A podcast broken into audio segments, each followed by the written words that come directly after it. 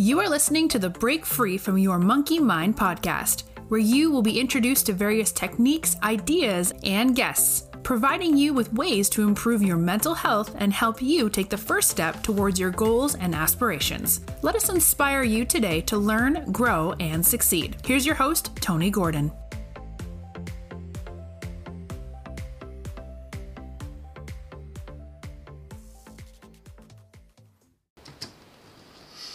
Good morning, afternoon, or evening, whatever time it is, wherever you are in the world when you're listening. Thank you very much for joining me again. So, welcome to Series 1, Episode 5. Now, I have my own coaching and hypnotherapy practice, and something I hear a lot is I've been diagnosed with stress and I want help. So, therefore, today I'll be looking at stress and we'll discuss some ways that can help to alleviate or at least reduce it for you. So let's start by trying to understand what stress is. So if you looked it up in a dictionary, for example, it would state something like a state of mental or emotional strain or tension resulting from adverse or demanding circumstances. Basically, if you think about it, stress was in ancient times, probably go back to caveman times, stress would have been a way for them to be alerted by danger. So if they heard noises or they just got a feeling, it could be like if there was a dinosaur or something nearby. Nowadays, if we feel stress, we still get that same physical response as adrenaline and cortisol build up. But as there are not many dinosaurs around, obviously, we seem to find a multitude of things to get stressed about. But let's just clear up a myth. You don't get a medical diagnosis of stress as a mental health illness. However, people seem to think they do maybe by doing what some people call Dr. Google, as they go onto the internet and they look things up, certain symptoms, and they're thinking, oh, that's what I've got. Or they may speak to a GP and they may tell them, yeah, that they're stressed and they may give them something for it. It isn't actually a medical health, a mental health sorry, illness. However, it is linked to your mental health in a couple of ways. One of those would be it can cause mental health problems rather than illness but it can also make existing problems worse. What this can mean is that if you keep struggling with stress for a period of time, that can lead to what is that medical diagnosis of mental health issues, which could be anxiety, depression, which in the first instance is always better to speak to a doctor, a specialist about that, just to see where you're actually at and what they want you to do. It doesn't mean though that's the only option. Now, that is simply put that stresses the body's reaction to what it perceives as a threat, as we said in the case of the dinosaur. Whereas anxiety is the body's reaction to the stress. So the, the anxiety is the medical disorder, that's the mental illness, but the stress is what causes that anxiety if it keeps being allowed to build up. Now, those two diagnoses we mentioned about anxiety and depression, we will look at in another episode. However, for now, what I would like to do is just to stick with stress, as that's the most common thing that people are mentioning to me at the moment. And if we understand this better, and we can find ways to deal or at least minimise it, then it should prevent more people from being diagnosed with either anxiety or depression and be put onto tablets of one form or another, and a lot of times to be left on them for occasions for years but also, if you can relieve that stress, it can help to reduce things for the NHS as well, because it helps people having to go to A and E that when they feel that bad at night, the GP surgeries aren't opened. They're going there just to get some of that. If we can prevent that, it relieves a lot of stress all round. But taking that into consideration, COVID has been affecting everyone's life to some degree over the last 14 months or so. And whether we like to admit it or not, most of us will feel some sort of stress on a daily basis, or we have done, but we just get on with it. However, we know that currently our way of dealing with it may not have been the usual way that we would have done prior to COVID. And in these unprecedented times, it is due to the, the lockdown being in place where people weren't able to get out much, not seeing family and friends. It has meant it's been difficult for people and usually you would have just went before going to the doctor's surgery, explained there's something like that wrong with you, you get a prescription and you went on your way. Now we're starting to ease slightly from the lockdown now, and it's still there for people. This we can see maybe family ill, we've not done it well. That'll be good and that's one way of helping with it. But for some people that's actually an issue in itself because of everything that's happened over the last year, maybe everything they've heard over the last year, that there's a weariness now, a fear factor of coming out of lockdown for some people. Now, I'm not saying that be going to your GP and getting a prescription. It happened in every case. However, I think we all know that it, it was a fair few times. So now looking at things for people, there's different ways the stress is impacting them. And stress can come at any time at all, but it manifests itself in totally different ways for different people. What I mean by that is that some people think it's one big thing that happens to them and that causes the stress, but it doesn't always have to be that one thing that stands out. It can be more like a, a combination of little things that build up. These are just some of the things I've heard people say. It's like the kids screaming or running around inside the house or even outside you can hear them. The animals playing up, crying, uh, maybe it's a, the dog wanting to get fed or walked, maybe it's the cats wanting something. It just depends on what you've got with animal, but even that can be something. But it's anything that's outside your control. May even be the one person that you love more than anything, but they can say something in a certain way, but you take it in another way. And there's so many things that can be, but that's just a gist of them, and it, it, it, it does affect people, and it affects them badly in some ways. For example, you, you, some people just go red, they just get annoyed, and you feel that like an anger, rage building up inside. But some get that angry feeling, and it makes them just want to, you know, it's like shout out, please stop, stop for. I want peace. I want. I'm sick of this. They're the most common things you hear people saying. But sometimes it's just because the fact you start sweating as well. But that could be hot or cold at the same time. I know it sounds weird, but you ever that feeling you get when it's like something's running on your back, you can feel it. That can be starting to build up with this. For me, it's as I mentioned previously in one of these, these episodes. Mine is more prevalent when the pain increases. So like first thing in the morning, or when my illness plays up, and there's, I just get the feeling that there's nothing that I can do about it. And at that moment, that's when the stress levels rise because I feel that I can't be helped. At least that is how I used to feel. That was the way that I thought I had to find coping mechanisms how to deal with it. But it's not always that way. Some ways of looking after yourself or getting support might not be possible for you realistic during the pandemic. But as we start easing now it's about looking at different things. So, for example, exercise. We keep hearing this. Uh, you don't have to go to a gym. Look at people over the last year, what they've managed to achieve just by in their own house or their own garden or even walking. Exercise is one of the most important things that we can do as humans to combat stress. That can take the form of walking the dog, maybe just going to a park, walk along a beach, whatever you like. Other things could be yoga, Tai Chi, Zumba. None of them over. The Zumba maybe can maybe just get your bluffing a bit more. You don't have to do over energetic things, but all of which can be done either by signing up to classes or for free if you just look at YouTube videos and just do it yourself at home. And could that get you spurred on? Do it with friends. Even for those who are not mobile or have any reason, whatever reason, they cannot walk or move about much. There are ones you can actually get now completed with someone sitting in a chair so that it makes you feel more included, but it's still stimulating the rest of your body, getting your heart rate up for that little bit of time, and that does make you feel a lot better.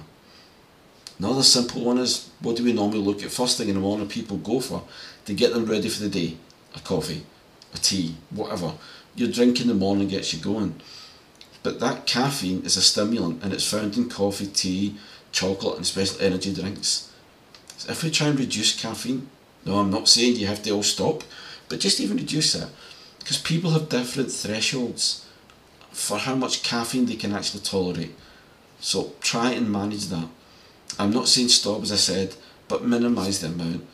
I personally go for drink, drinking green teas normally in the morning, sometimes in the evening, and I only drink decaffeinated coffee now. But give it a go, and you may actually be surprised. You may actually like these other ones but don't stop everything. They say 80 20 as people say might be a good percentage.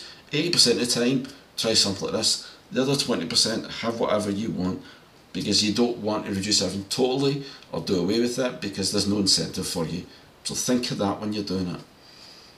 Someone I did some coaching with recently, we worked together, uh, some coaching practice, and he mentioned a really good thing that he's been doing. I hope he doesn't mention me, Steve, his name was. Uh, he's got his own business as well, um, human practical therapy, if you want to go and look him up. But he mentioned a good thing to me about journaling. Um, and you don't even need a journal or a diary, you just use maybe Word on a computer and just keep it in a separate folder. But journaling serves as an escape, an emotional release of all the negative thoughts and feelings that go through your head. It can boost your mood, uh, it can have affect you and how you're feeling, it can enhance your sense of well-being, and sometimes you can even just use it as a brain dump.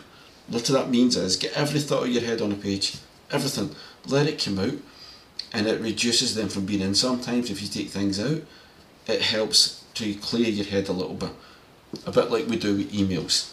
And that brings on to me a great one. A study found recently that one in three office workers suffers from email stress.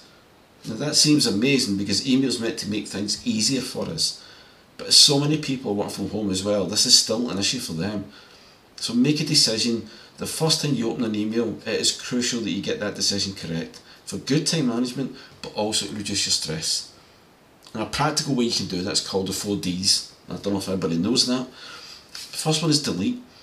You can probably delete half the emails you get immediately. How many are duplicated? Maybe you've signed up to different things, but you've used different emails they come through, or from different people send you something that they've seen, or posts on social media that come through. They say, "Oh, you need to send an email. Need to look at this." Do that. If you can get rid of half them right away, that's a great start. What you can do is if the email is urgent or can be completed quickly, so do is do them now. Do the ones you know that are prioritised, that have to be done at that point. Delegate. Another D. If the email can be dealt better with someone else, why are you doing it? Why are you trying to do something when you know, wait a minute, actually, although I could do this for this person, this other one would be better at it. Just put them in, link them into the email, send it to them, say, look, I would be the honest at the moment. I appreciate you are better as a you've got a better understanding of this certain subject. Could you follow up with us, please, and let them deal with that. And the last D would be defer. What you can set aside for later to spend on emails that will take longer to deal with. So if you know someone's going to take so much time that morning and you know you've got meetings and things coming up, you don't want to do something half-heartedly. So just put it aside. Put a little note on it, put a reminder of yourself, got to deal with that later. That's the four Ds. Delete, do, delegate and defer. Another thing for help with stress, your sense of smell. It's part of what's called the olfactory system and it's one of the most powerful channels into the body. So try something if you want, maybe treat yourself, go to a spa thing or go and see an aromatherapist. Get advice from them on what they can do to help. Even simple things like lighting a candle, they can actually help people using essential oils, burning scented candles, it may help reduce your feelings of stress. Just starts to nip it in the bud just before it begins to manifest into that anxiety. Another one is just my own page, probably people say know me, my favourite one would be listening to music. And if you ever see me, I've normally got a set of headphones stuck in, or even before I go to bed, I've got headphones in, I've got them in now, doing this. I have them all the time, and every opportunity I get, I'm listening to music that feeling you get when a song that matters to you most comes on, it's your body's release system work. It just balances out the stress responses your, body has it, by lowering the levels of the hormone we mentioned earlier, cortisol, as well as your blood sugar. And as a result, you start to feel more calm and more relaxed, almost instantly. Even if you think of it, it, it can be a loud type of music, anything whatever it suits you, any type of music at all can get the job done. So just pick whatever you're in the mood for at that time. You might not want the same music all the time, but just please do one thing for me. Be sure to do it with the right intention. Okay, it's there to try and help you for the purpose of relaxation, as opposed to putting it on in the background. That doesn't yield the same benefit. But if you put on for the right reason and you intend to put on and want to relax, I've picked the right music for that. Sit back and just listen to it I would probably get a good book at the same time, I stick music on, have a book and just let yourself drift away. You go into a little trance at that time when nothing round about really matters. It's just that and that lowers your feeling completely.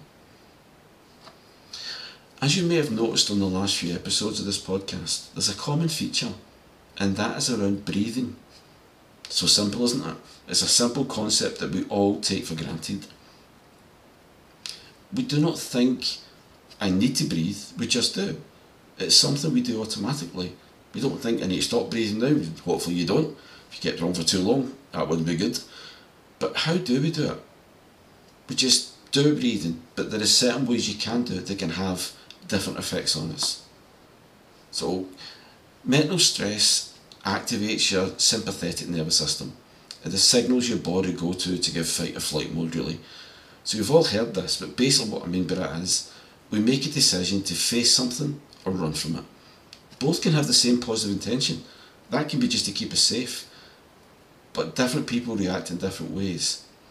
And during this reaction, stress hormones are released. You experience physical symptoms such as a faster heartbeat, maybe quicker breathing, and constricted blood vessels. So, deep breathing exercises can help to activate your parasympathetic nervous system, which controls what we call the relaxation response. Even some simple, like, I'll give you an idea one here, rather than through it because you've been through them in the last few sessions. But if you just sat yourself down, just close your eyes, and just let yourself relax in the chair you're in, just to feel that bit more relaxed. Just take a few deep breaths, but take those breaths right from the base of your stomach. And when you do that, you fill yourself with that air.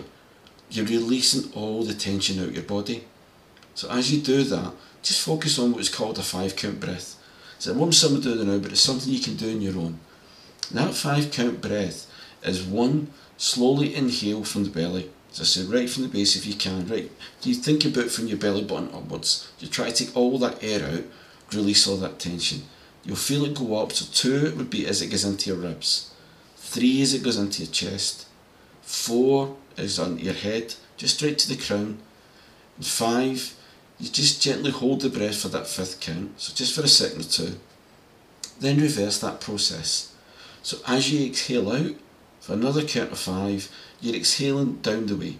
So you exhale from the crown of your head as it goes through your chest, through your ribs, back into your belly, just pause on that last breath as it comes out and then begin again. Do this a few times. As you do it, try and visualize that tension leaving your body. Just think of it as it's something that's pushing down from the top. Like you see sometimes on programs or TV, like a scanner, you see these scans that scan your body and it starts your head and you see it moving down. Or you could imagine like a waterfall coming down from the top of your head, and as it goes down, the water pushes and pushes down goes through your whole body.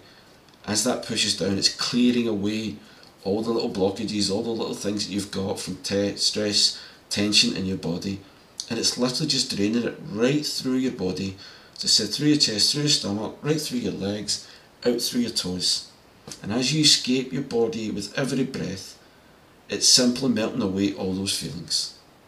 So concentrate on your breath while you're imagining releasing your stress and tension and it helps to give you something to focus on while you keep reaping the potent and benefit of deep breaths.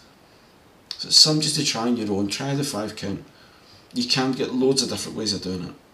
What I've just gave you is just a few examples of how you can help yourself to keep stress at bay or to at least reduce it. Now, a lot of people say, a look, this is common sense, and it is common sense. But if it is common sense, why are we not doing it? Something that's common means that most people will, but we don't.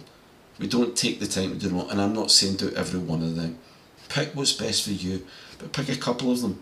It may be that you want to do the breathing, and when you've done the breathing, all the tension's out, you could write everything down, or the opposite way. Journal, and then do your breathing. So your journal is clearing everything out your head, and then any stress that's left, you use your five count breathing exercise to get rid of. Pick whatever's better for you. Okay, that's the best way that I can put it. Now I mentioned earlier I have my own coaching hypnotherapy practice and through that I use hypnosis and I work with clients to help alleviate what is causing the stress for them.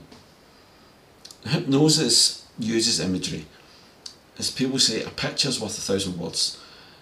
This speaks, and the saying speaks power of imagery and imagination, but also uses sounds and healing because different people learn in different ways. They're not all visual, they could be auditory, it could be what we call kinesthetic. That means more feelings, emotions. But they all everybody's got their own learning style. So we'd use all of that to help that person. Some examples are you can use hypnosis to reduce the level of stress before it gets to being anxious. You feel when you encounter situations that normally trigger stress as well, such as intimidating social situations, it can help with that. In this vein, you can also effectively use hypnosis to help overcome any negative habits you've been using to cope with the stress. So, for example, people use smoking, drinking, compulsive eating, and that can have a secondary benefit. If we get rid of them, you have a better standard of life, you feel better, you can probably breathe a lot better, and without the, comp- the compulsive eating, maybe even help if need be, is to lower um, your weight, help then again to get you more exercise and feeling better. If anyone would like to discuss this further with me personally, or just to get more information, just check out my website. It's www.changingyourmindlimited.com. So it's www.changingyourmind and the limited is LTD. It's ltd.com or just email me, Tony Gordon at changingyourmindltd.com. Well, that's all for today. Thank you for tuning in, and please join me next week where I'll be joined by a holistic therapist who can explain how the ones that we've looked at profile, like the modalities like EFT, meditation, mindfulness, are great for getting results, but sometimes it can be a combination of each of them that you need to actually improve. So join me next Tuesday to find out a bit more about that and how that can work for you. Bye for now and have a great week, everybody. Thank you. Thank you for listening and tune in next week for more great conversation, valuable tips, and positive ideas, allowing you to take your first step towards learning, growing, and succeeding.